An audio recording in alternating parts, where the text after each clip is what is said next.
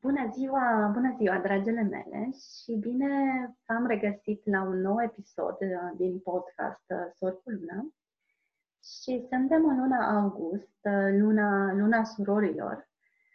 Așa că o să vă aducem invitate, femei frumoase care lucrează în, în comunitatea asta românească, care lucrează cu femei și care pe care le invităm așa să ducă mesajul lor uh, mai departe și, și spre voi. Astăzi, uh, astăzi cu mine aici o avem pe prietena mea, Liana Buzea. Uh, noi ne știm așa de mai mulți ani, e interesant că suntem Lia, Lia Bolte, Liana Buzea, deci avem un background interesant, am și lucrat în domenii, că și eu am făcut la un moment dat plantări, în timp ce și ea făcea plantări și proiecte de, de mediu. Și uite cum am ajuns să lucrăm amândouă în acea direcție, așa că mi-e tare drag să, să o avem pe Liana aici, mai ales că avem foarte multe preocupări uh, comune. Și uh, Liana, Liana Buzea, probabil ați auzit, uh, ați auzit despre ea, este o româncă faină care aduce schimbări în societatea asta. Îndrăznește așa să ridice la, la fileu niște conversații care până acum n-au mai fost aduse. Așa o revoluționară cumva pe, pe ce se întâmplă în, în România acum. Și sunt convinsă așa că peste ani și ani, când o să ne uităm în urmă, o să zicem, uite, mai ții minte când ai început acel lucru, cine ar fi zis cât de cât de mult și cât de fain am florit acel, acel proiect.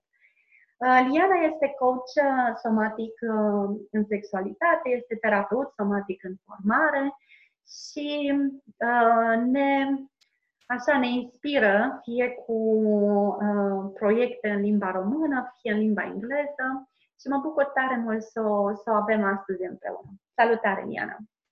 Bună, Lia! Mulțumesc tare mult pentru invitație. Bună tuturor fetelor, poate și băieților care ne ascultă, femeilor și bărbaților. Uh, și mulțumesc tare mult de invitate. Chiar mă bucur să mi-aduc așa un pic din feng shui meu aici. Uh, aș vrea așa să ne povestești un pic despre tine, să ne spui cine ești, ce faci, că e foarte posibil să fie femei care deja te cunosc, care poate te-au ascultat uh, TED Talk-urile, care poate au fost în cursurile tale sau în sesiuni cu tine, dar în același timp e posibil să fie femei care, care nu te știu. Hai să ne spui așa câteva lucruri despre cine ești tu acum.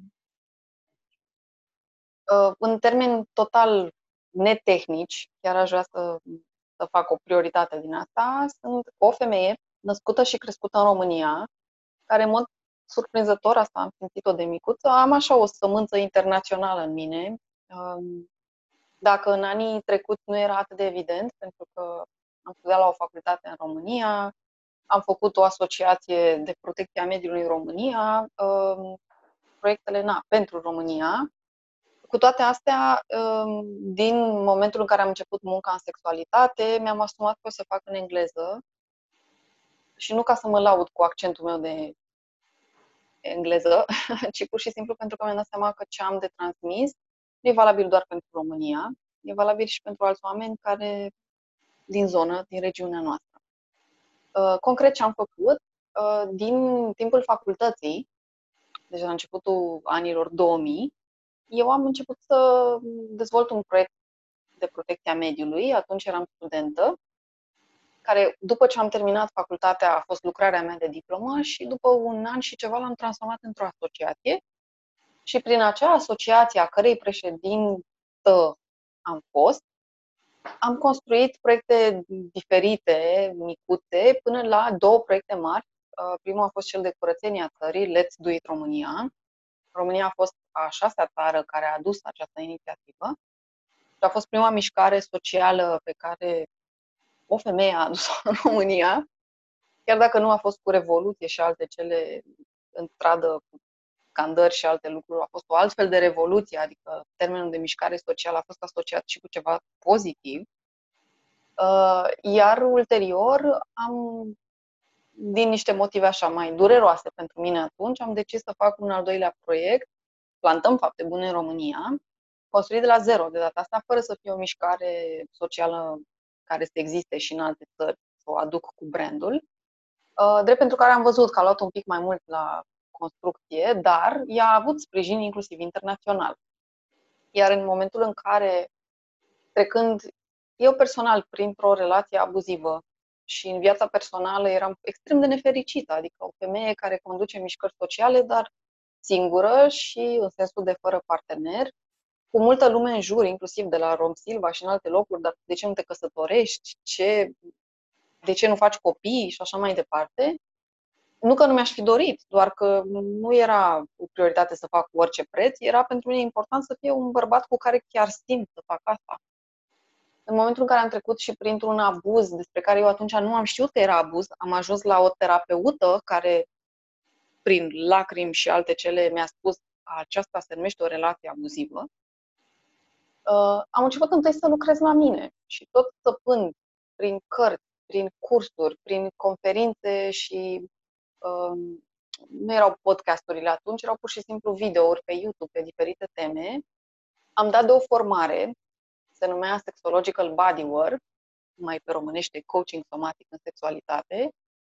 Din momentul în care am început formarea asta, uh, eu am ales să ies și public cu munca, pentru că formatorii noștri ne-au ridicat foarte multe lucruri la fileu, inclusiv viața voastră, așa cum o știți voi, are o inerție foarte mare.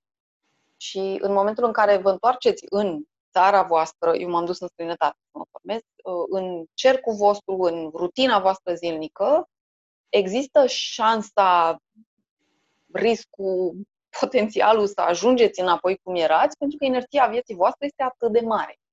Și dacă vreți să vă țineți de schimbarea pe care o începeți aici, este foarte important să schimbați ceva într-un mod palpabil, palpabil, concret, structurat. Acela a fost momentul în care eu am ieșit public cu munca în sexualitate, la nici șase luni au apărut discuții, din păcate, între colegii mei din asociație, au ajuns și la urechile mele, nu au fost puse direct toate lucrurile. Sponsorii se întrebau ce face Liana, președintele asociației, cu înaltul patronaj al principesei Margareta atunci, um, cu atâția sponsori, ce face, domne, cu subiectul ăsta? Uh, la momentul acela eu nu m-am dus să cer ajutorul nimănui, pur și simplu am zis ok, va trebui să mă retrag din rolul de președinte, însă ulterior a fost o neînțelegere atât de mare încât a trebuit să mă retrag cu totul, sau așa am considerat eu. Uh, cu toate astea, nu a atacat nimeni nici pe mine, nici asociația, că erau printre altele temeri că președintele asociației vorbește de ce? De orgasm, de masaje, de... Da. Asta în ce an uh, Poftim? În ce an se întâmpla? 2016, spre final. Uh-huh. Și uh, a fost pentru mine o mișcare foarte grea, dar uh, na, acum eu m-am revenit încet, încet să fac lucruri pentru protecția mediului, pentru că din punctul meu de vedere, uh, mediul nostru înconjurător are un rol extrem de important, nu doar în sănătatea noastră, dar și în sexualitatea noastră. Un element fundamental și pe care foarte puțină lume, nu știu, nu, face sinapsele acum, o viață sexuală sănătoasă înseamnă un organism sănătos și înseamnă un mediu înconjurător sănătos. În momentul în care oricare dintre cele două, sănătatea ta personală sau sănătatea mediului, lipsesc, viața ta sexuală, calitatea ei va fi afectată. Pentru foarte mulți oameni în București, pentru că eu aici locuiesc încă, nu-mi doresc să mai locuiesc mult timp, dar încă locuiesc aici, Uh, este foarte greu în momentul în care eu le spun că este un oraș cu foarte mult zgomot, cu foarte mult praf, cu foarte multă vânzoleală. Eu încă sunt pieton și merg foarte mult pe jos și pentru mine, pieton în București, să aud claxoane, mașini, să fiu zbârlită, grăbită pe trecerea de pietoni, uh, calitatea transportului nostru în comun. Toate astea, de exemplu, pe mine mă consumă foarte mult și atunci eu trebuie să lucrez de două ori mai mult ca să mă aduc la un loc Uh, suculent, ca să spun așa, din care să construiesc programele, să țin sesiunile individuale, să fac materialele de prezentare de la video cu o mulțime de alte lucruri. Um, calitatea mediului înconjurător contează foarte mult, iar noi, cei care ne-am născut și am crescut în București, poate ne mai aducem aminte cum era acum câțiva ani, dar din generațiile actuale, foarte puțini oameni chiar fac sinapsa, mediul meu înconjurător și sănătatea mea au o um, influență directă asupra calității vieții mele sexuale. Eu am făcut sinapsa asta, așa am făcut trecerea de la ecologie la sexualitate. Pentru mine nu e neapărat o trecere, pentru mine este o expansiune, că mediul sănătos, sănătate personală la care am avut un drum de lucrat și acolo, și după aceea viață sexuală sănătoasă, viață emoțională sănătoasă, relații armonioase și tot așa. Um, ce aș vrea să spun din prezentare, sunt și eu un om cu o mulțime de defecte, nu sunt uh, omul perfect, nu știu să existe unul. Deci am în continuare lucruri la care muncesc, lucruri pe care mi le îmi dau voie să nu fiu perfectă la ele um, și consider că autenticitatea asta merită transpusă și transmisă cât mai mult și celor din exterior. Un om de succes, oricare e modelul nostru în societate, nu înseamnă că le are pe toate rezolvate. E tot om și el, din același aluat cu noi, doar că omul ăla a muncit foarte mult pe un anumit plan și a atins un succes, mai are de muncit, de lucrat, de susținut și alte planuri. Este absolut în regulă să fie așa. Da. Și mă bucur tare mult așa să văd uh, legătura asta între ecologie și plantări și natură și partea de sexualitate. Practic, vorbim de vitalitatea noastră. Da? Avem păduri, respirăm aer curat, respirând aer curat, uh, ai o fluiditate, o vitalitate, o viață, un ci care este activ în tine. Și funny enough, cred că de acum mi-am dat seama ce fain uh, cumva am mers în paralel, că țin minte când eu lucram în uh, Viitor Plus și făceam plantări și fundraising, că mă uitam la proiectele tale în timp ce lucrai tu ale tale și uite acum cum lucrăm foarte similar și cum ne duce cumva călătoria, ne-a dus de la exterior, de la natură, de la ceea ce e stil de viață sănătos, la sănătate interioară, la hrănirea asta interioară, la armonizarea interioară. Și uh, e, e interesant așa pentru că cumva uităm pe ce spunem accent. Chiar citeam într-o carte foarte faină a lui Alison Armstrong că noi femeile punem foarte mult accent pe cum ne arată părul, dacă să ne avem de păr strălucitor, la forma corpului, pe senzualitate, pe acel vino cu ca să atragem atenția și că asta te duce până într-un loc. și că ăsta e un fel de sisif tot ne mai strălucește părul, mai luăm niște uleiuri esențiale sau mai luăm niște măști de păr, mai mergem la sală, mai ne îmbrăcăm sexy, dar nu ne duce decât până într-un loc. Și apoi vine partea asta de sinceritate, autenticitate, uh, onestitatea procesului tău, a locului în care ești. Vine partea asta de receptivitate, ta față de ceilalți, că e natură, că sunt oameni și pasiunea asta să te trăiești cu adevărat în integritatea ta și conform adevărului tău uh, interior.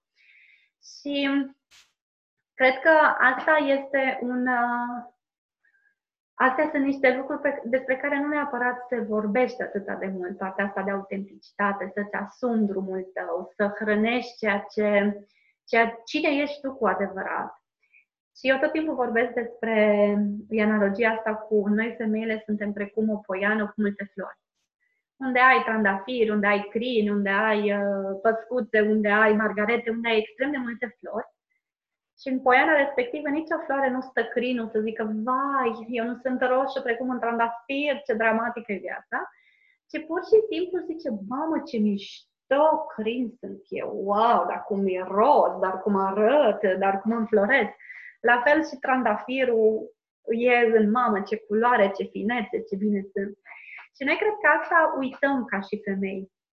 Cumva încercăm să fim ce nu suntem, încercăm să găsim tot felul de scheme sau să copiem și uităm să ne urmăm uh, unicitatea. Și de eu cumva sunt foarte mândră așa de tine, cum ți-ai asumat drumul ăsta, știi? Că n-a fost întotdeauna ușor să, să aduci Uh, un subiect, uh, să încep să vorbești despre orgasme, despre sexualitate, despre corp, despre normalitatea în care toți trăim, într-o societate destul de uh, închisă pe, pe subiectele astea. Și de-aia chiar foarte mândră de te-ai asumat drumul autenticității, chiar dacă a fost cu voi, cu piscuri, cu mai multe voi. și chiar vreau să te, să te recunosc uh, pentru asta. Mulțumesc! Și cred că e foarte valoros atunci când ai procesul personal uh, să lucrezi cu, cu alte femei.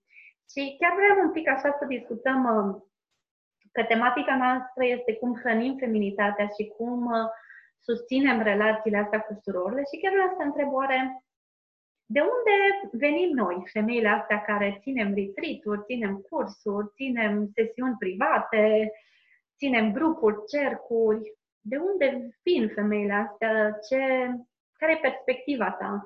Vedem acum mai mult ca niciodată că sunt extrem de multe de multe inițiative pe partea asta de cursuri, de sesiuni care se întâmplă pe feminitate. Cum vezi tu lucrurile? Eu aici îl văd într-un mod foarte împământat tot fenomenul sau procesul ăsta, pentru că adevărul este că lucrurile astea se întâmplă și în alte domenii, în primul rând. Adică persoanele aleg să se facă medici, avocați, uh, consilieri, să lucreze în administrație publică, pentru că la un moment dat în viața lor au văzut fie o problemă pe care și-ar fi dorit să o rezolve și nu au putut atunci, și de asta se duc la școala de drept, la școala de facultatea de drept, facultatea de medicină, facultatea de administrație publică și tot așa, sau pur și simplu la un moment dat au fost inspirați de oameni din jurul lor care făceau ceva pentru comunitatea lor, pentru oamenii, pentru semenii, pentru cineva important din viața lor și din rolul acela ei au fost inspirați și au spus în acel moment aș vrea și eu să fac asta. Deci asta se întâmplă în o mulțime de alte domenii. Așa ajung oamenii psihologi de altfel.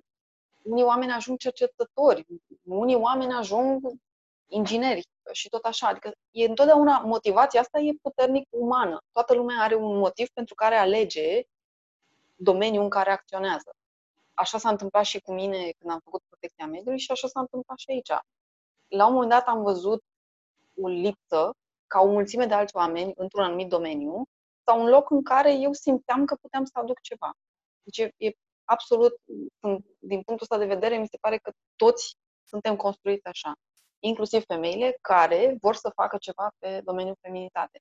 Și da, mă bucură foarte mult că suntem multe și mi se pare important ca fiecare dintre noi să ne strângem cât mai mult comunitatea noastră și să aducem cât de multă valoare putem noi, cât de multă valoare e primită. Mm. Deci mie mi se pare un proces foarte natural aici și foarte omenesc.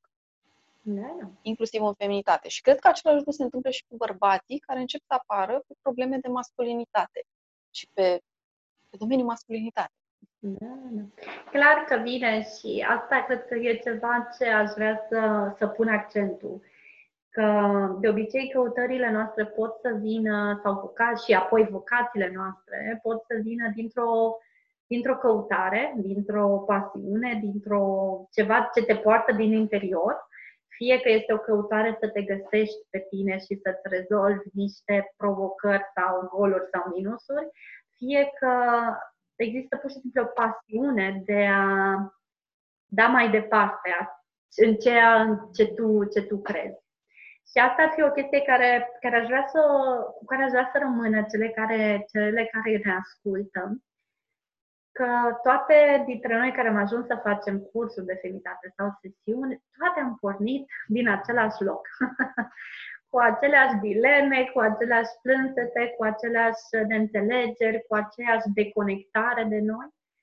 Și cumva ne-am dorit conectarea asta, ne-am des- dorit să descoperim mai multe, să simțim mai mult. Și apoi din tolba plină să putem da mai departe în momentul în care se, se integrat în noi. Mm-hmm. Și mie un lucru care mi se pare important, pentru că, până la urmă, eu așa am luat decizia să ies să construiesc o comunitate, e, are sens pentru toată lumea, inclusiv pentru noi, ca mediul în care noi trăim să fie, cum să zic, în engleză e supportive sau conducive. Deci să fie hrănitor în direcția în care noi ne dorim asta. Tocmai de asta ai să vezi că până și programatorii care lucrează, ei stau în comunitățile lor de programatori. O femeie care lucrează pe feminitate, pe sexualitate, are o comunitate a ei, adică se hrănește și ea, așa cum se hrănește și ceilalți din, din jurul lor, pentru că ăsta este adevărul. Suntem ființe sociale din toate punctele de vedere și atunci, în momentul în care noi oferim din prea plin, asigurăm un mediu sănătos în jurul nostru, um, pentru toată lumea, inclusiv pentru noi. Așa funcționăm. Mm. Deci, mm-hmm. Și de asta, în momentul în care, de exemplu, eu mă formam, când oamenii ne-au spus aveți grijă cum vă construiți viața de acum încolo, eu am stat și m-am uitat și am zis, ok, eu nu pot să oblig acum un anumit bărbat să vină să aibă o relație cu mine în termenii aceștia, cu tot ce învățam eu acolo. Dar eu am un talent să construiesc comunități și pot să mă duc în direcția asta și să invit pe oricine rezonează cu asta. Este mult mai acceptabil să te duci așa în societatea noastră momentan decât să te duci cu ideea eu îmi caut un partener care să fie în direcția asta deși ar suna bine în principiu, în realitate aș vrea să spun eu ca femeie care nu, mie nu-mi place să fiu abordată, eu abordez eu sau pace. La modul foarte onest. Adică dacă vrea cineva succes cu mine vreodată, nu face nimic. Deci eu ca femeie care s-a dus și a abordat atunci când a fost justificată abordarea, deci când era cu emoție, cu sens, am văzut că e foarte greu să primești asta. Am primit o mulțime de răspunsuri înapoi atunci am zis, bine, mai, mai autentic, mai organic, mai acceptat în societatea noastră, România, atunci 2016, acum 2020, în continuare valabil, este să mă duc și să construiesc o comunitate.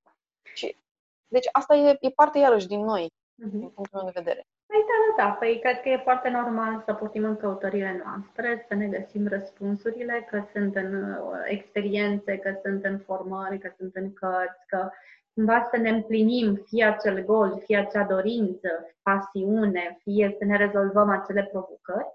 Și apoi e normal ca să aduci în jurul tău și să dai mai departe prin cine ești, prin ceea ce, ce faci, vocea să-ți fie, să fie puternică. Sunt curioasă cum, cum ai fost primită în, în România cu subiectul ăsta, că multă lume cred că coach de ce, coach somatic, de ce?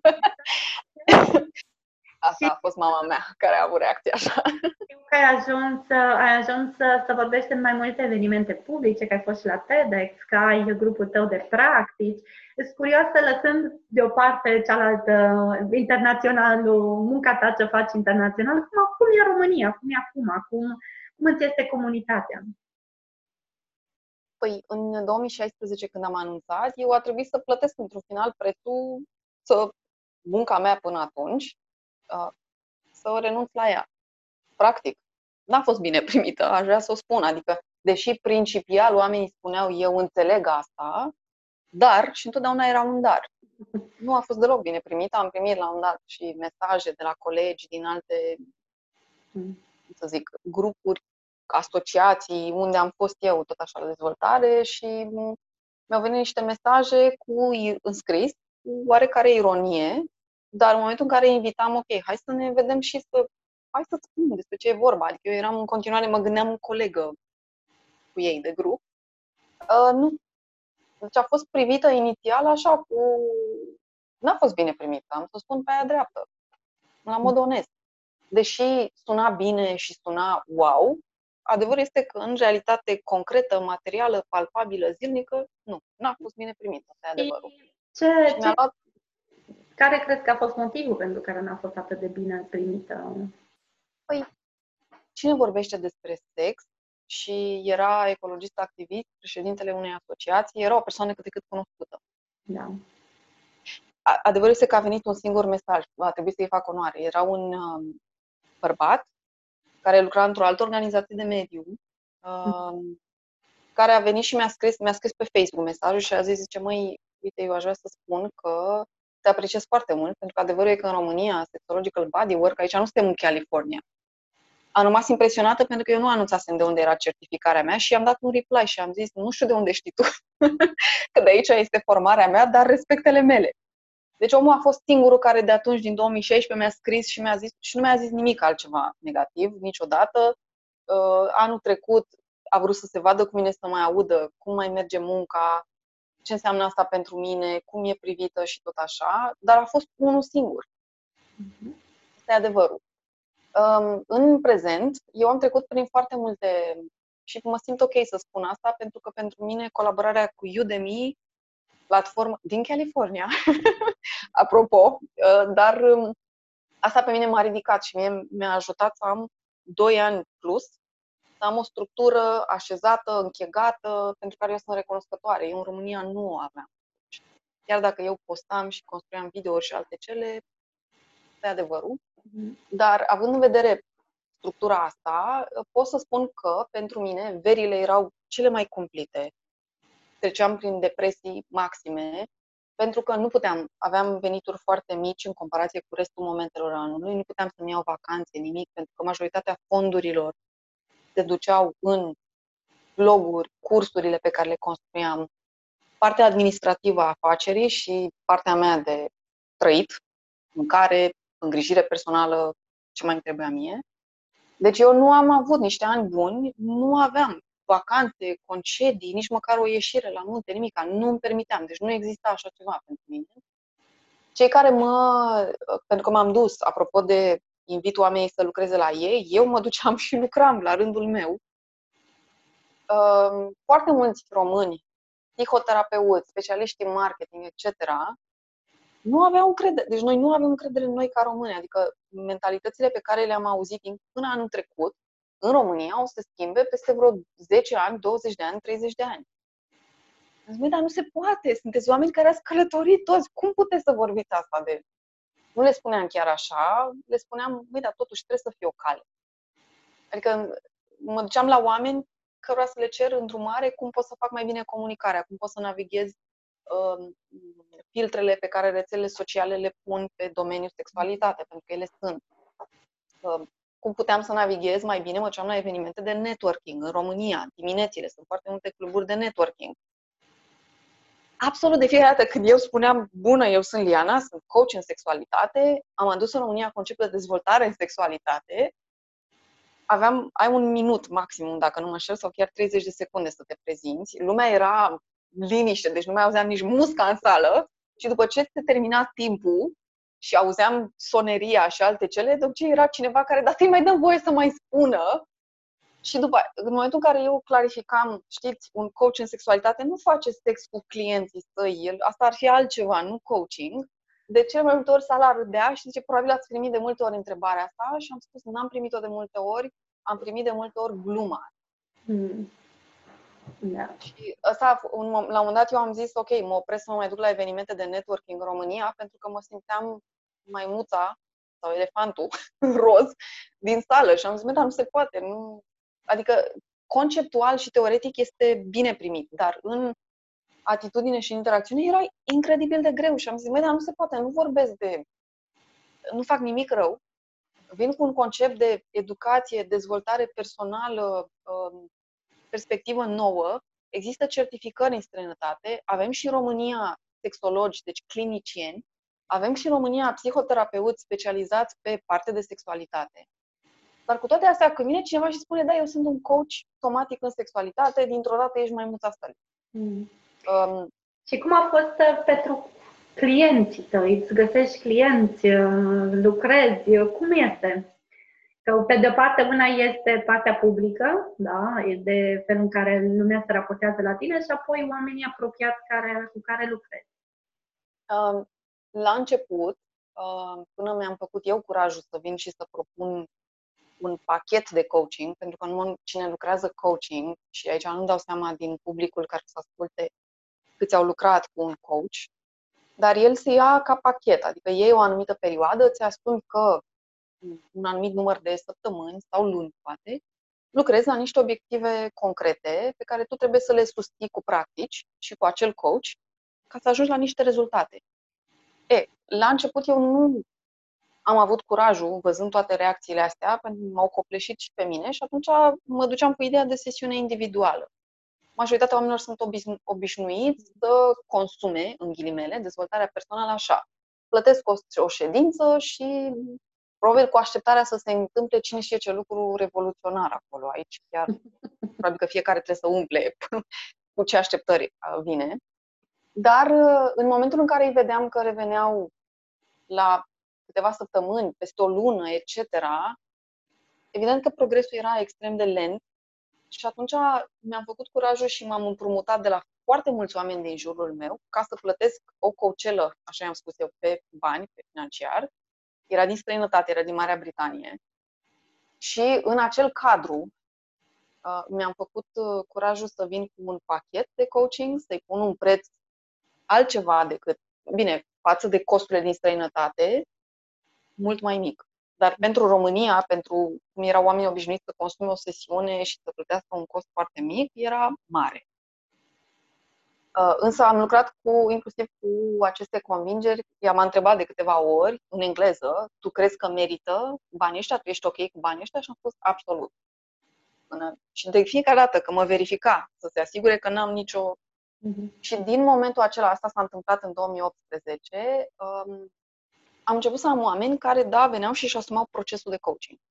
Nu erau mulți, nici nu aș vrea să lucrez cu mulți oameni, pentru că lumea nu-și dă seama, dar să susții spațiul unui om care vine să lucreze cu multime de, cum să zic, încărcătură emoțională grea pe subiectul ăsta, te consumă și pe tine. Și am zis, eu trebuie să vin acolo curată și trebuie, dacă lucrez cu persoane, nu știu câte oameni, că sunt unii terapeuți care lucrează pe bandă rulantă.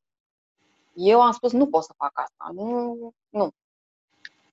E, deci nu sunt mulți oameni care vin, uh, dar cei care vin, am satisfacția sufletească că își asumă și vin săptămână de săptămână. Am avut femei care mi-au venit inclusiv la menstruație, deci cu dureri. Am avut, la un dat am lucrat cu un bărbat care a venit odată răcit cobză.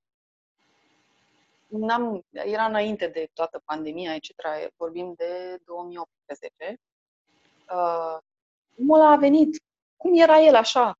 Vai de steluța lui atunci, a venit și a spus nu, eu am un orizont de timp limitat, mi-am asumat, deci vin, asta e. Mă țin de scaun, îmi suflu nasul aici, dar asta e. Deci, și de fiecare dată au plecat cu bună dispoziția și cu satisfacția că, ok, am mai luat o piatră de pe toată încărcătura mea, am mai înțeles niște lucruri despre mine și cele care erau la menstruație și bărbații, în cazul acesta unul singur, care a venit răcit copză, nu, nu le-a rezolvat. Ok, nu s-a adus menstruația, nu s-a adus răceala, dar starea de spirit era mult mai bună, deci capacitatea de concentrare în ziua aceea mult ridicată, pentru că făcuseră ceva care le-a dat încredere, te animă. Deci s-a activat așa forța lor interioară. Și sunt, uh, sunt convinsă că deja am uh, atras mult interes, așa. Așa să le spunem și celor care ne ascultă. Ce înseamnă să fii coach uh, somatic în sexualitate? Cu ce lucrezi în sesiunile tale? Ce, ce anume faci?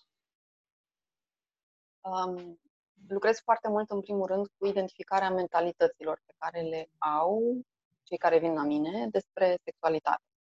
Deși am mai primit cereri că iubitul, totul, soția, partenera mea sunt XYZ și aș vrea să fie altfel, Uh, întotdeauna am adus focus și am spus eu nu pot să lucrez cu cineva care nu e aici și care poate nici nu vrea, deci nu așa funcționează. Dacă vii, lucrezi la tine, orice poate să însemne asta, și asta a ținut de mentalitate. Apropo de a nu-i mai corecta, în engleză fix, pe ceilalți partenerilor de viață, și a se uita la ei înșiși. Deci ăsta e primul lucru.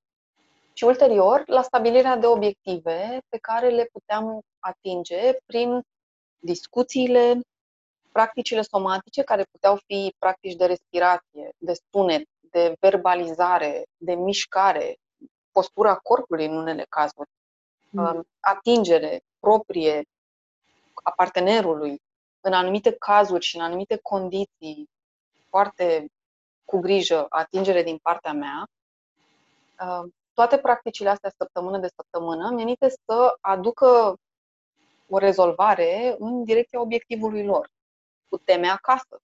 Adică nu merge așa, vii la coach, coaching, ai o sesiune acolo și gata, s-a rezolvat. Nu, trebuie susținută schimbarea aceea, adică obiectivul nostru este întruparea, din engleză, embodiment. Deci să își schimbe în așa fel, practic la asta ajungeam într-un final, să schimbe felul de a fi în jurul propriei expresii sexuale, care înseamnă mult mai mult decât îmi iau un partener sau o parteneră și fac sex el, respectiv ea.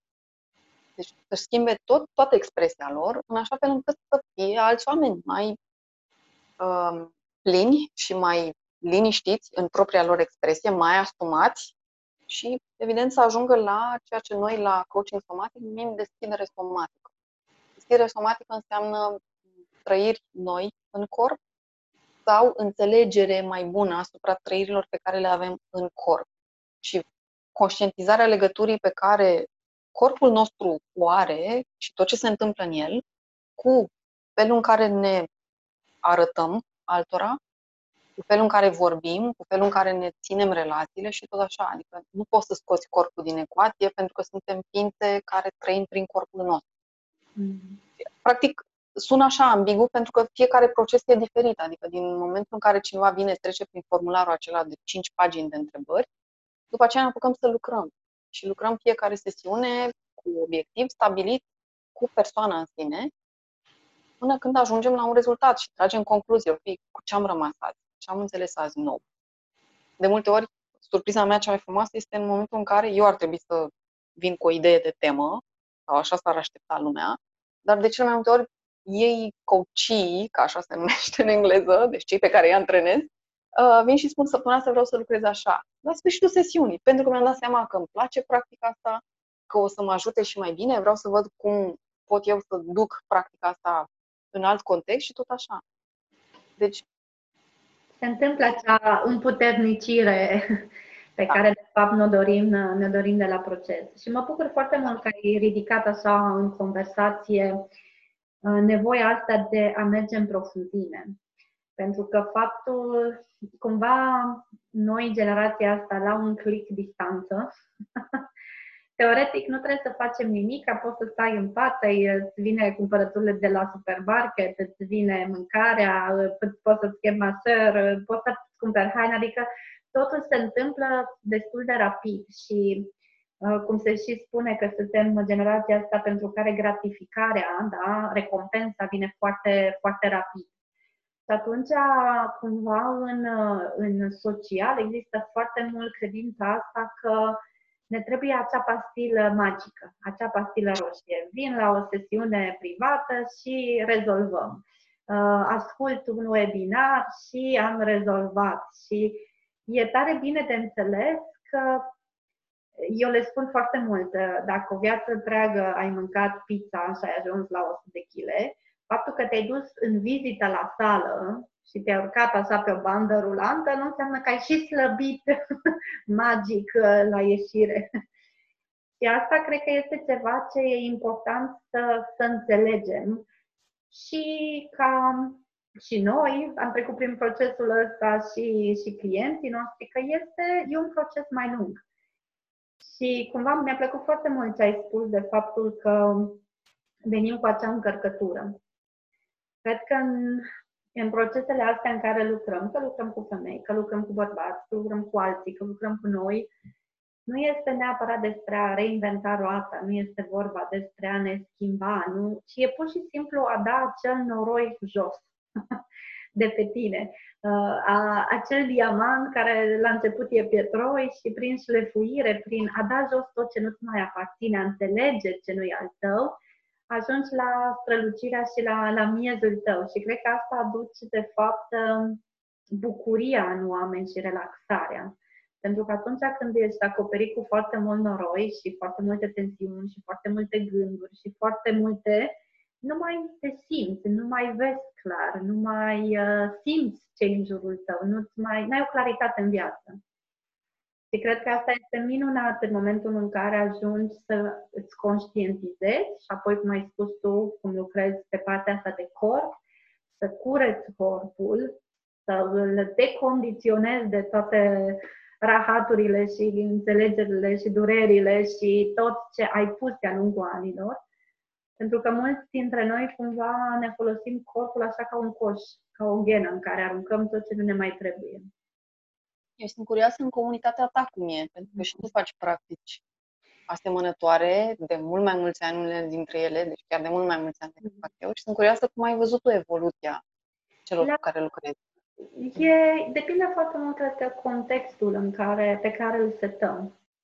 Știi? Pentru că dacă spunem, uh, uite, o să-ți vând o meditație și te va ajuta să te vindeci de toată suferința, asta cumva este și uh, oamenii pe care să ai în jurul tău, oameni care caută acea pastilă roșie. În, în comunitatea mea și eu merg foarte mult pe uh, asumarea acestei călătorii, viață, care este cu de toate și e foarte important să ne, ne facem viziunea asta pe termen lung. Să pot să identific ce e în mine și apoi să, să fac asta, pași de pași. Și o să revin din nou la, la partea asta de... O prietenă de-a mea are un, un simbolism foarte bun. Zice, dacă vrei să faci un tiramisu bun, nu ți ajunge să ai rețeta. Așa e și în viață. Faptul că știi teoria, mamă, dar să vezi ce rețetă am, deci am cea mai bună rețetă, știu tot, nu te ajută cu nimic. Și atunci când începi să faci rețeta, poate să fie foarte bună. Dacă când faci prima dată are un gust, când o faci a doua oară, o oară are un gust. Și trebuie să o faci de mai multe ori până când să ajungi să, să, să faci acea rețetă bună și să iasă din diverse încercări. Cumva asta este și felul în care eu lucrez. E super fain să știm teoria, dar e de încercat, e de practicat, e de trăit până la urmă. Și cum sunt femeile mm. din experiența ta? Sunt perseverente, sunt consecvente? Cred că orice, că vorbim de femei sau că vorbim de bărbați, cel puțin în momentul în care văd un rezultat, asta cred că există motivație. Da? Și aici putem să mergem pe exemplu ce spui tu, răcit copză, dar vin, vin pentru că îmi dau seama că e important și că văd o diferență. Cred că mulți dintre noi nu avem răbdare, știi? Nu avem răbdare să găsim, știi? Să găsim acel rezultat, să simțim acel rezultat, dar în momentul în care, în care simt femeile că există un rezultat, e normal să, să, vor, să vrea să continue și apoi să poată să integreze în viața de zi cu zi. Uh, știi ce mai vreau să vorbim? Să vorbim un pic despre care este motivația uh, care există în spatele muncii de feminitate. Și aici am atins un pic. Deci cum ajung femeile să, să țină cursul de feminitate? Și am, putut, am vorbit aici de partea asta de motivație. Uh, ce altceva crezi că le mai animă?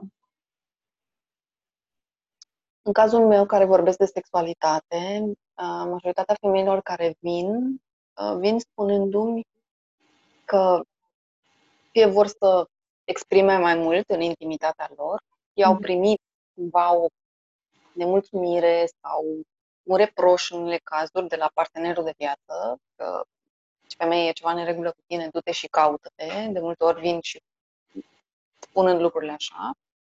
Uh, sau pur și simplu simt ele că e ceva în regulă și atunci vin să lucreze la acest subiect.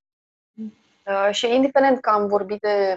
Am avut un singur retreat de o singură zi de feminitate, era Aphrodite acum un an și ceva, dar în rest eu am ținut tema sexualitate. Uh-huh. Uh, și indiferent că am vorbit de practică de grup sau retreat pe tema sexualitate feminină, fie la cursurile online, fie la coaching individual, voiau să înțeleagă ceva mai bine din expresia lor proprie. Fie că cineva le punctase că era ceva în regulă, fie că ajunseseră într-o criză și de multe ori veneau cumva, nu veneau proactiv neapărat, veneau retroactiv, de ceva ce am remarcat foarte mult, dar uh, cele care chiar aveau, indiferent că era motivația pe negativ sau pe pozitiv, cele care chiar au avut o motivație puternică s-au ținut de treabă. Aș vrea să spun asta. S-au ținut de treabă până au văzut că s-a schimbat ceva în intimitatea lor sau s-a schimbat ceva în liniștea lor interioară. Ok, am înțeles un pic mai bine la ce am de lucru, în funcție de situație. Adică unele situații poate au nevoie de ani de lucru, iar eu nu fac coaching pe ani de lucru, dar uh, măcar persoana a plecat cu liniștea, ok, am înțeles și acum trebuie să fiu atentă la cum mă comport în viața mea de zi cu zi, cum îmi ascult corpul, maximă mm. relația cu corpul. Da. Deci da. cam, cam asta le mâna pe cele care veneau la mine. Eu recunosc că am și, ca orice facilitator de orice fel, am câteva filtre. Toți facilitatorii le au. Până la urmă suntem și noi oameni și suntem, avem un anumit, să spun așa, ca la pod. Și, de exemplu, am colaborat cu o femeie care este din comunitatea BDSM din România. E o expresie destul de uh, intensă a sexualității. Iar eu când mi-am manifestat interesul să colaborez cu ea, i-am spus, ok, eu partea asta mult mai soft, adică cine are un pic de conștiință pe partea asta, își dă seama. și nu pot să facilitez asta în comunitatea mea, dar există niște căutări și atunci am invitat-o să vină și să facem un eveniment împreună. Eu am fost uh, purcelușul de Guinea pe care am făcut toate demonstrațiile. Um, însă chiar și așa, uh, deci, și atunci am atras niște oameni care își doreau să exploreze mai mult partea asta. Și cred că fiecare, adică ce motivații uh, au femeile care vin la mine, nu sunt neapărat universal valabile. La tine, femeile care vin să lucreze cu tine, sunt sigură că au alte motivații. La colaboratoarea mea, când vine o femeie să lucreze cu ea, are alte, alt element motivator. Mm-hmm. Și la mhm. fel se întâmplă, cred, pe orice domeniu. Adică, la un moment dat, din punctul meu de vedere, o să ajungă și în România, precum în străinătate. Avem foarte mulți coach, educatori, facilitatori pe diferite domenii și oamenii încep să aleagă în funcție de afinitate, în funcție de particularitățile pe care un om le aduce, nu neapărat că este unica soluție și nu am altă variantă, nu am altă opțiune. Adică mi se pare și asta important de spus, că ce motivații au femeile care vin la mine, poate nu sunt toate motivațiile din, din România. Adică ar putea să fie și o mulțime de alte motive pentru care femeile s-ar duce să se dezvolte pe mm. feminitate, pe sexualitate, pe orice spiritualitate, pe orice altceva. Și cred că e important ce, ce, ce ai atins, partea asta de intenție. Mm. Pentru că în momentul în care nu e vorba doar să încercăm de dragul de a încerca sau de a afla de dragul de a afla, ci în momentul în care tu ai o intenție, dorești ceva la tine, ai descoperit că poate vrei să afli mai multe despre, sau poate vrei să experimentezi ceva, sau poate vrei să uh, trezești în tine ceva, să schlepuiești în tine, e foarte important ca și, ca și femeie, apropo de cum îți hrănești feminitatea, să îți cunoști intenția, să-ți cunoști nevoia, să, să-ți dai seama ce îți dorești. Și apoi, prin vorbeai de acea afinitate, să vezi din, din toată lumea asta, din câți oameni există, oare eu cu care rezonez fix pe ceea ce eu am nevoie. Și asta e o schimbare foarte mare de paradigmă între dați-mi, faceți-mi ce vreți voi, că eu ascult, primesc, da? spre, uite, am nevoia asta, oare pot să mă direcționez, oare pot să-mi susții spațiu, poate, oare pot să mă dezvolt lucrând cu tine. Și asta cred că e un lucru pe care și tu și eu și alte femei lucrând în comunitate punem foarte mult accent. Nu e vorba despre noi, cele care susținem un grup, o sesiune, ci e vorba despre tine ca și client. Tu ce vrei? Care ți este intenția? Pentru că atunci vei avea și rezultatele pur și simplu conform cu intenția. Deci, care este intenția ta ca femeie? Și aici, cumva, cred că e o provocare pentru multe femei din România, pentru că nu suntem obișnuite să știm ce vrem. Nu suntem obișnuite să stăm să ne întrebăm, oare eu ce am nevoie? Oare eu ce îmi doresc? Oare ce aș vrea să trăiesc? Și aici cred că e un alt nivel, prima dată trecem de la ce probleme am, ce grijuri, ce... Și apoi oare, dar eu oare ce îmi doresc? Ce, ce aș vrea în viața mea? Sunt curioasă femeile care vin să lucreze la feminitatea lor cu tine. Care sunt căutările? Ce le mână să vină la tine la retreat-uri, evenimente online? Cred că sunt extrem de, de multe căutări și dorințe. Cred că una dintre, adică apropo de acea nevoie care o găsim peste tot, e îmi dau seama că m-am îndepărtat de mine. Îmi dau seama că sunt deconectată de mine, îmi dau seama că nu mă simt pe mine ca și femeie. Sau poate n-am fost femeie niciodată, că am fost mai mult în energia asta de masculină, de a face și a demonstra. Sau poate, deci cumva e o căutare de reapropiere. Că hrănim acea feminitate în diverse feluri, că o facem pe partea de sexualitate, că o facem pe meditație, dans, munca cu deja, Deja astea sunt feluri prin care să, să îndeplinim acea, acea nevoie. Și cred că, cred că e foarte important să ne uităm un pic și la partea asta de modele feminine. Oarecum, cine au fost pentru tine modele? Ai modele feminine? Ce mesaj ai primit așa și te-au marcat în, în explorările tale personale? mulți ani nu am avut modele feminine, um, pur și simplu pentru că na, în familia mea, mama mea era singură și atunci ea trebuia să fie și bărbat și femeie în casă, chiar a spus-o la un moment dat. Um, și nici în familia mea nu am văzut femei care să fie un model de feminitate. Model de supraviețuitoare, de luptătoare, da, dar de feminitate nu le-am văzut. Uh-huh. A fost un tipar în familia mea. Uh, iar ulterior, mulți ani nici nu puneam problema. Adică eu eram cu un obiectiv, o dorință să fac ceva pe protecția mediului și aia mă mâna pe mine, aia mă anima. Uh-huh. Uh, și nu puneam problema sunt masculină, feminină, mentor și alte cele. Nu, eu construiam un crez. Uh, după ce am început în domeniul acesta, am căutat, uh, prin materiale pe care le-am găsit, a fost o femeie, practic, care era și ea certificată pe Sexological Bodywork. Uh, ea avea și, um, înainte de asta, a făcut foarte mulți ani Tantra și atunci numele ei este din Tantra, nu și-a dat numele din buletin, uh-huh. Jaya Ma, um, care a făcut foarte multe materiale, a scris o carte, eu din cartea ei am aflat de certificare. Uh-huh. Iar ulterior, după ce am început uh, formarea, m-am desprins puțin de modelul acela și am descoperit alte femei, printre altele, tot din străinătate, care uh, lucrează tot așa pe subiectul sexualitate de mult mai mulți ani decât lucrez eu, uh, diferite, deci am trei modele acum mhm.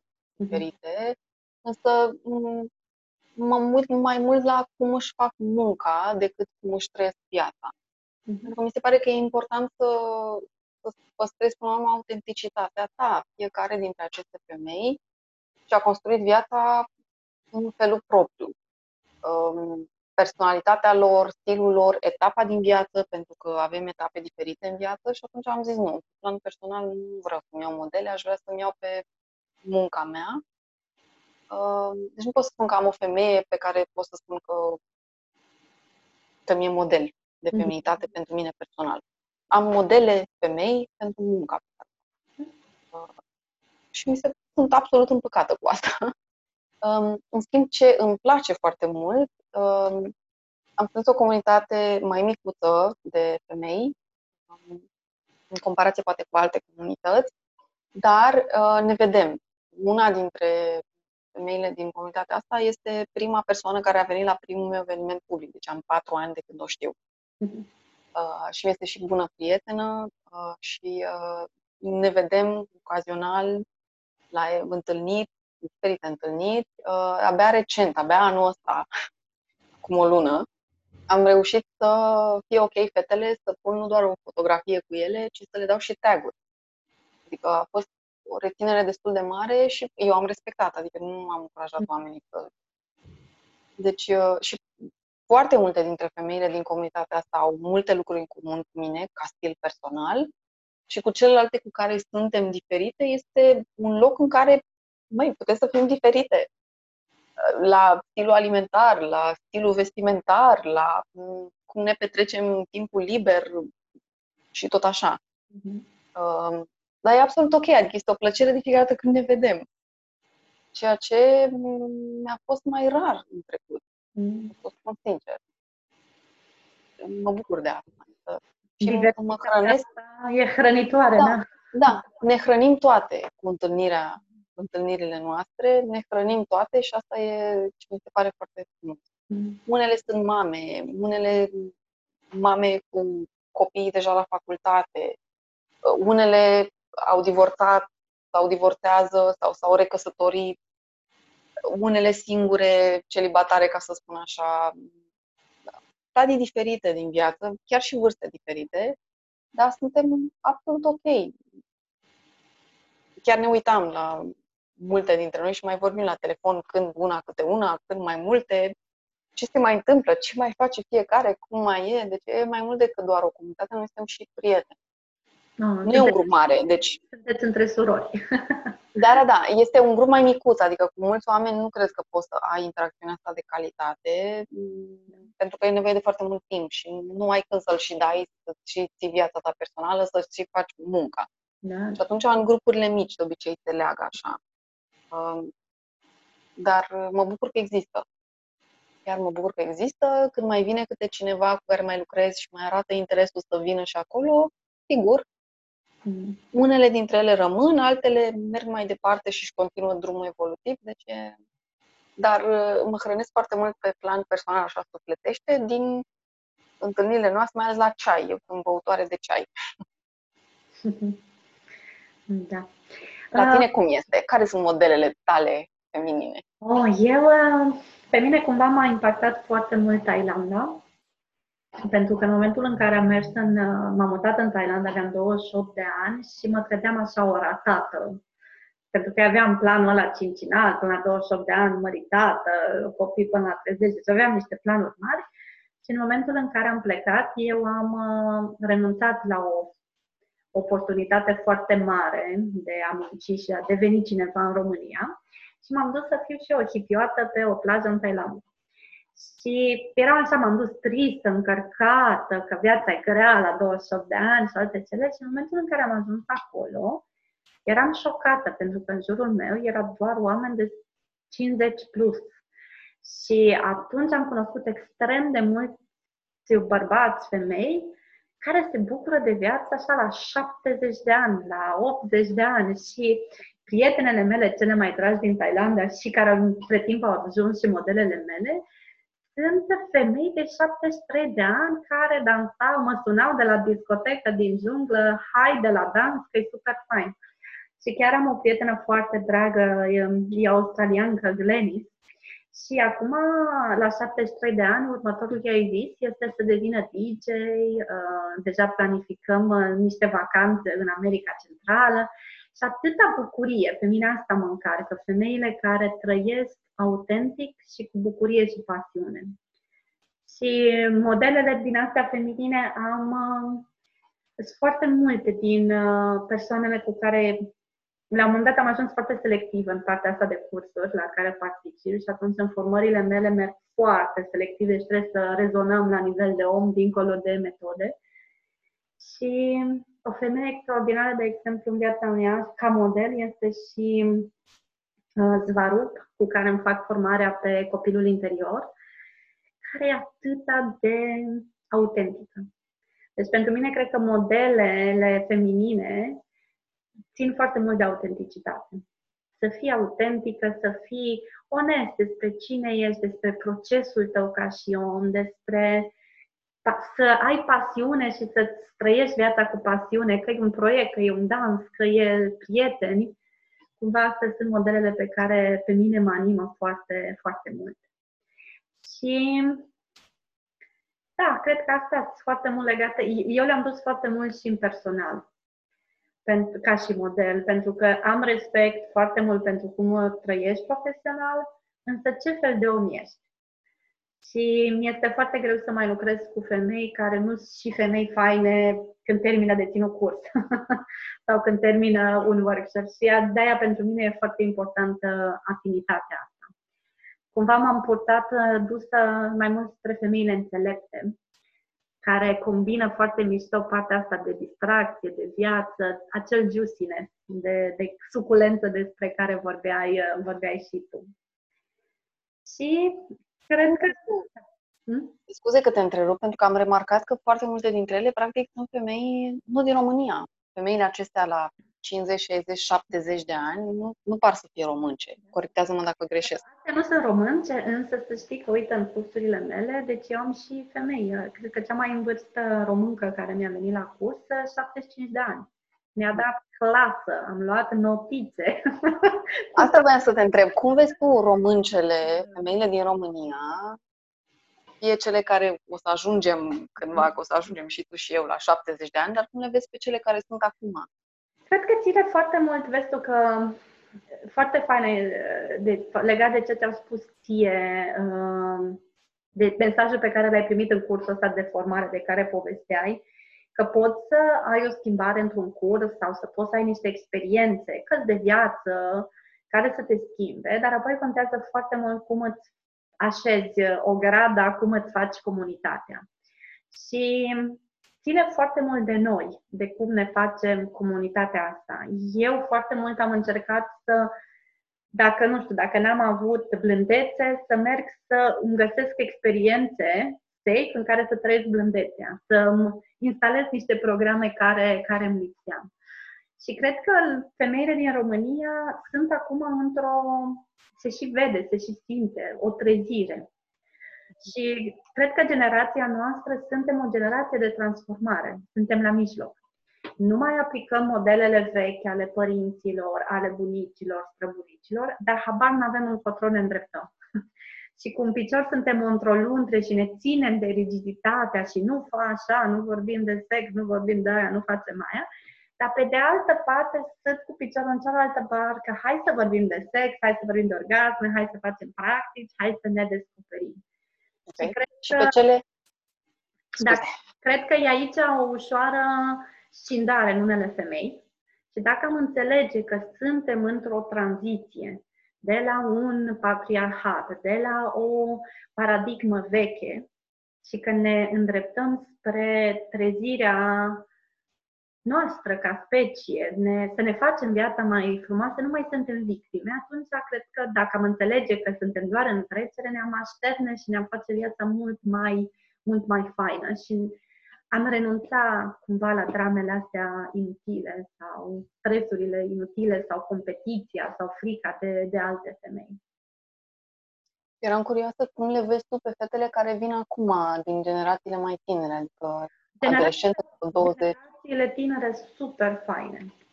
Deci, eu am, eu am o plajă de, vin femei de 22 de ani până la 75 de ani. Și e foarte fain să vezi că și cele tinere care vin sunt foarte curioase la o altă perspectivă. Dar dacă nu și-o găsesc până în 26-27, atunci e posibil să intre pe acel tipar de facem cum au făcut și alții. Și de-aia, cumva, eu cred că e foarte necesar să avem conversațiile astea, că avem conversații despre ce înseamnă să fii soră, că avem uh, conversațiile astea despre ce înseamnă sexualitate feminină, feminitate, uh, practici feminine. Eu, noi ne modelăm acum într-un nou stil de viață. Adică dacă vrem să fim la 60 de ani uh, acele uh, băbuțe uh, cool și să ne distrăm, să dansăm și să ne fie bine, se începe de pe acum. Cum ai grijă de corpul tău, de casa ta, așa ai grijă și de sufletul și spiritul tău. Și cred că acum nu mai este, nu e atât de greu. Avem tot ce avem nevoie. Și în, în a ajunge să ne pregătim viitorul frumos. Și chiar vroiam să discutăm așa de încheiere, să discutăm un pic pe partea asta. Cum îți, cum îți menții tu feng shui-ul suculent, așa cum l-ai denumit? Ce faci tu să îți hrănești feminitatea? Că înțeleg că relațiile cu surorile le întreții la ceaiuri, povești și, și discuții faine. Cum îți hrănești tu feminitatea? Cum rămâi tu în energia asta feminină și în conexiune cu tine? Uh, eu mă uit foarte mult la partea de suculență, pentru că chiar cuvântul succulent pentru mine e foarte important. Um, și aici uh, sunt două lucruri pe care unul dintre ele sunt mândră că îl țin de foarte mulți ani și am ajuns la o obișnuință așa aproape zilnică. Sport. în mod surprinzător, pentru mine sportul este incredibil de important. Uh, fac sport de acasă de foarte mulți ani și zilele în care îmi închei antrenamentul pe salteluță, fleașcă, obosită, gâfâind, făcând stretching, sincer, pe mine mă ajută, chiar dacă ar putea părea că asta nu este feminin. Eu îmi pun problema cum e corpul meu, că dacă se simte bine și corpul e sănătos, e flexibil, e tonifiat, sunt și eu bine. Al doilea lucru, mâncarea. Um, și de câțiva ani am trecut pe un regim aproape vegan, deci să zic 90% vegan. Uh, și mâncarea pentru mine este foarte importantă. Uh, și atunci când îmi fac sucurile mele din legume și fructe, uh, mai ales cele din speclă, popa își lua fierul din spanac, eu mi iau din speclă, uh, mă ajută. um, când îmi fac ciocolata mea în casă, care numai ciocolată nu e, care are atâtea lucruri în ea puse incredibil de bine. Um, când mănânc fructe, vara mănânc pepene. Aș putea să beau un loc de apă, să beau pepene, practic, pepene roșu. Um, și, bineînțeles, practica. Practica mea, uh, pe, în primul rând, pe zona pelvină, deci toată musculatura pentru mine e important să o, ori să o antrenez, ori să fac stretching și tot ce ține de sănătate, adică holistic. Uh, practica de meditație, aici nu am încă disciplina pe care o am pe celelalte planuri, pentru că nu am atâtea ani de când am trecut prin toate stadiile, dar se vede pe mine când mi-am făcut meditație sunt uh, mult mai zglobie decât sunt când nu mi-am făcut meditația și atunci mm, chiar se simte. Mm. Am avut uh, o colegă în asociație de mediu care mi-a dat porecla Tinkerbell. Erau zile în care eram exact ca Tink. Așa era energia mea. Uh, și sunt zile în care nu am nicio treabă cu Tinkerbell și uh, atunci își dă lumea seama și a făcut sau nu și a făcut meditația. Punct. Um, și întâlnirile, chiar întâlniri cu fetele, pentru mine sunt importante. Oricât de mult am spus, am să spun în continuare. Faptul că eu am fete, așa le spun, e o energie mai jucăușă din punctul meu de vedere, cu termenul. Când mă văd cu fetele, sunt mult mai bine, mult mai veselă, mult mai energizată așa, să mai fac lucruri noi, să mai filmez pentru program online și tot așa. Deci așa, așa mă hrănesc eu acum în mhm. perioada asta, de, iar cu sportul de niște ani buni. Tai chi am căzut din grație cu practică, va trebui să iau măsuri. da. Pentru tine, cum este hrana feminină? Um, pentru mine e foarte important uh, felul în care trăiesc. Așa că mă, mă asigur că chiar dacă sunt într-un hotel sau sunt în vizită undeva sau sunt acasă la mine, e foarte frumos. E vizual mă încarcă, că am uleiuri esențiale, că ascult o muzică faină, că e vorba de lumină. Deci pentru mine e foarte fain cocunul în care sunt să mă reprezinte, să mă, să mă hrănească. Um, Ador, pentru mine, practica de mantre și de ascultat muzică, muzică sacră este, este ceva care mă activează foarte ușor. Și asta pentru că am experiențele mele în Thailanda și în, în Bali, unde când ascult mantra respectivă mă accesez acea, acea stare și acea deschidere. Eu lucrez foarte mult pe respirație, foarte mult stretching, ou de jad, cristale, am 1100 de cristale, multe peste tot, multe.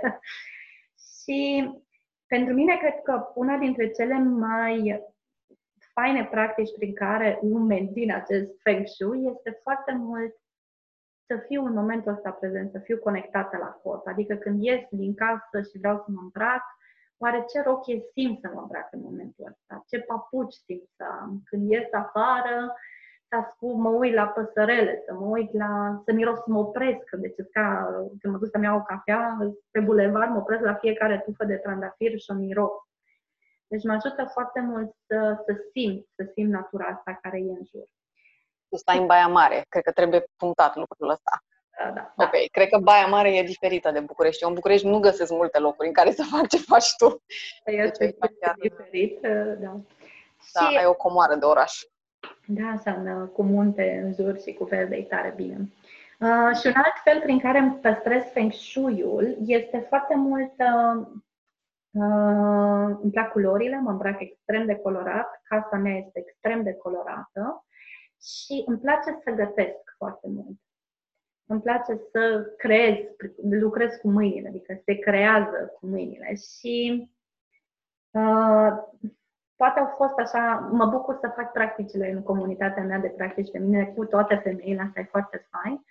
Însă cumva încerc partea asta de feng shui să-mi țin moment de moment, zi de zi.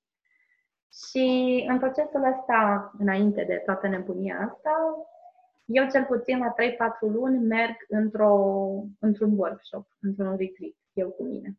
Deci pentru mine este extrem de important să mă reconectez, să mă găsesc, să mă activez, să mă păstrez în conexiune cu mine. Și e foarte important așa solitudinea asta eu cu mine. Că e de dans, că e de yoga, că e de meditație, că sunt într-un ashram. E foarte important timpul ăsta, ăsta cu mine. Și cred că asta mă încarcă foarte mult. Fac terapie, ador să fac terapie, să mai găsesc diverse lucruri, să le reașez. Și chiar vorbeam înainte de, de a începe acest live de ciclicitatea asta femeii. Că noi suntem într-o continuă transformare, sublimare, schimbare. Și atunci, da, e important să, să, să ne trăim viața bine și dacă avem așa acel glitch, acea eroare în, în sistem, să mergem și să, ne, să o curățăm, să o, să o lucrăm, să o, ca să ne putem trăi viața bine și, și cu fericire. Mhm. Aici, de exemplu, eu știu că a fost un mesaj foarte frumos pe care l-am primit când am început certificarea în Sexological Bodywork. Uh, profesorii noștri, că eram o întreagă grupă, au venit și au spus ok, noi venim să vă predăm aici ceva, să vă formăm pe un calapod până la urmă, ca să puteți să țineți spațiu în uh, principiile coachingului somatic, dar adevărul e că suntem și noi oameni și avem și noi probleme în viața noastră, dăm și noi greși. Și când se întâmplă asta, ne ducem la alți oameni care să ne ajute să ieșim de acolo. Nu suntem a tot știutori, a tot rezolvători de toate și fără nicio problemă. Nu există așa ceva. Este un mesaj foarte important pe care îmi place că îl susții activ, adică da. Lucrezi la tine, te duci la terapie, te duci la un workshop, adică lucrezi și tu cu tine, pentru că ești mie, tu om. Mie mi se pare chestia asta așa, să ne acceptăm umanitatea, pentru că această autenticitate e foarte importantă. Da. Deși tot, adică toată lumea care a ajuns să, să țină cursuri sau să inventeze ceva metode, a ajuns pentru că a avut provocările personale. Și dacă ești onest cu procesul ăsta, pot ieși lucruri foarte faine la, la iveală. Și eu, de exemplu, și pe partea profesională, eu am doi, uh, eu sunt în supervizare cu două persoane. Adică când lucrez pe copil interior am supervizare, când lucrez pe partea de traumă am supervizare. Adică mi se pare foarte, foarte onest. să, pentru că e o creștere și pentru noi procesul ăsta. E mult mai mișto când mai primești o perspectivă de când uh, o gândești doar pe doar a ta, a mea e cea mai bună. Um, hai să ne uităm un pic așa ca să încheiem. Ce poate face o femeie? Să-și uh, hrănească feminitatea, să-și susțină relațiile cu, cu surorile. Și sunt femei care zic că, vai, aș vrea să fac, dar nu am bani, sau vai, aș vrea să fac, dar nu am timp, sau uh, au și timp și au și bani, dar nu știu de unde să înceapă. Ce le recomandat? Ok. În primul rând, ar trebui onorate cele și cei care au ascultat până acum, pentru că e mult timp investit aici. Sperăm să fie fost cu cât mai multă valoare și astfel de discuții pot să trezească ceva în ele și lucrează. Până la un anumit punct, ele lucrează, chiar și ascultând o discuție. Deci, absolut. Felicitări pentru asta. Mai departe, cred că are sens ca fiecare să se uite la um, cu cine rezonează, în primul rând. Eu sunt adepta, lucrăm cu oamenii cu care rezonăm. Poate să vină un om format pe câte planuri vrea. Dacă nu poți să lucrezi acolo cu el, nu are sens. Deci să caute persoane cu care rezonează. Voi aveți o comunitate foarte mare acum și o să aduceți extrem de multe femei, ok, să stea cu antenele uh, activate și să vadă cu cine rezonează să lucreze mai departe pe o anumită temă. Uh, sunt și cărți de citit, deși iarăși cărțile lucrează cu noi până la un anumit nivel, dar și acela este important, adică depinde de cât poate să ducă fiecare și cât de onestă e cu ea. Um, și aici probabil că sunt o mulțime de lecturi pe care le pot găsi de la tine, cel puțin cred că ai recomandări de cărți. Um, de la mine am foarte multe recomandări în engleză. Eu citesc foarte mult în limba engleză. Uh-huh. Dar um, pot să dau câteva exemple de cărți. Uh, The Erotic Mind, uh, Cuffed, Tied and Satisfied. Uh, o să încercăm să le punem și undeva într-o descriere cărțile mhm. acestea. Um, Out in the Open, asta este pe anatomia feminină. Um, mai este carte uh, Anal Pleasure and Health, putea ne deschide niște perspective așa foarte revoluționare și tot așa, probabil pot să vin cu o listă și mai lungă de cărți, dar sunt și ele importante. Sunt o mulțime de cursuri online, cred, la care pot merge și eu recomand cu toată căldura, chiar dacă perioada actuală e foarte restrictivă, când pot, cum pot, cercuri de femei, de sexualitate, retreat și așa mai departe, unde lucrezi în prezența fizică a unui grup de oameni sau măcar a unei persoane. Da. Nu se compară nimic cu prezența fizică a unui om care te vede, te aude, te poate urmări așa, cu tot te simte pe mai multe planuri, cu mai multe simțuri decât doar cu vizualul sau mhm. urechile, ca să spun așa. Da, da. Și atunci mi se pare că aici e creșterea cea mai mare. Și eu când am crescut în ceva, adevărul este că am crescut în comunitățile în care m-am dus fizic, că a fost România sau străinătate, nu a contat, și am lucrat cu mine și cu alți oameni. Și am făcut schimbul ăla de, cel puțin, de înțelegere cu poveștile, provocările altor participanți sau ale profesorilor, trainerilor, facilitatorilor, care și ei sunt tot oameni și pe măsură ce recunosc asta și aduc în spațiu acela, se învață din tot. Mm. Uh, și pur și simplu locul în care, în care ești. Eu, de exemplu, în 2016, când am fost prima dată la primul curs live, m-am dus în Cehia, undeva la câțiva kilometri de Praga. După 10 zile de curs intensiv, când m-am întors în România, o săptămână, eu pluteam mi s-a dus destul de repede vibrația aia, așa să zic, fluture, fluturașul acela interior, dar um,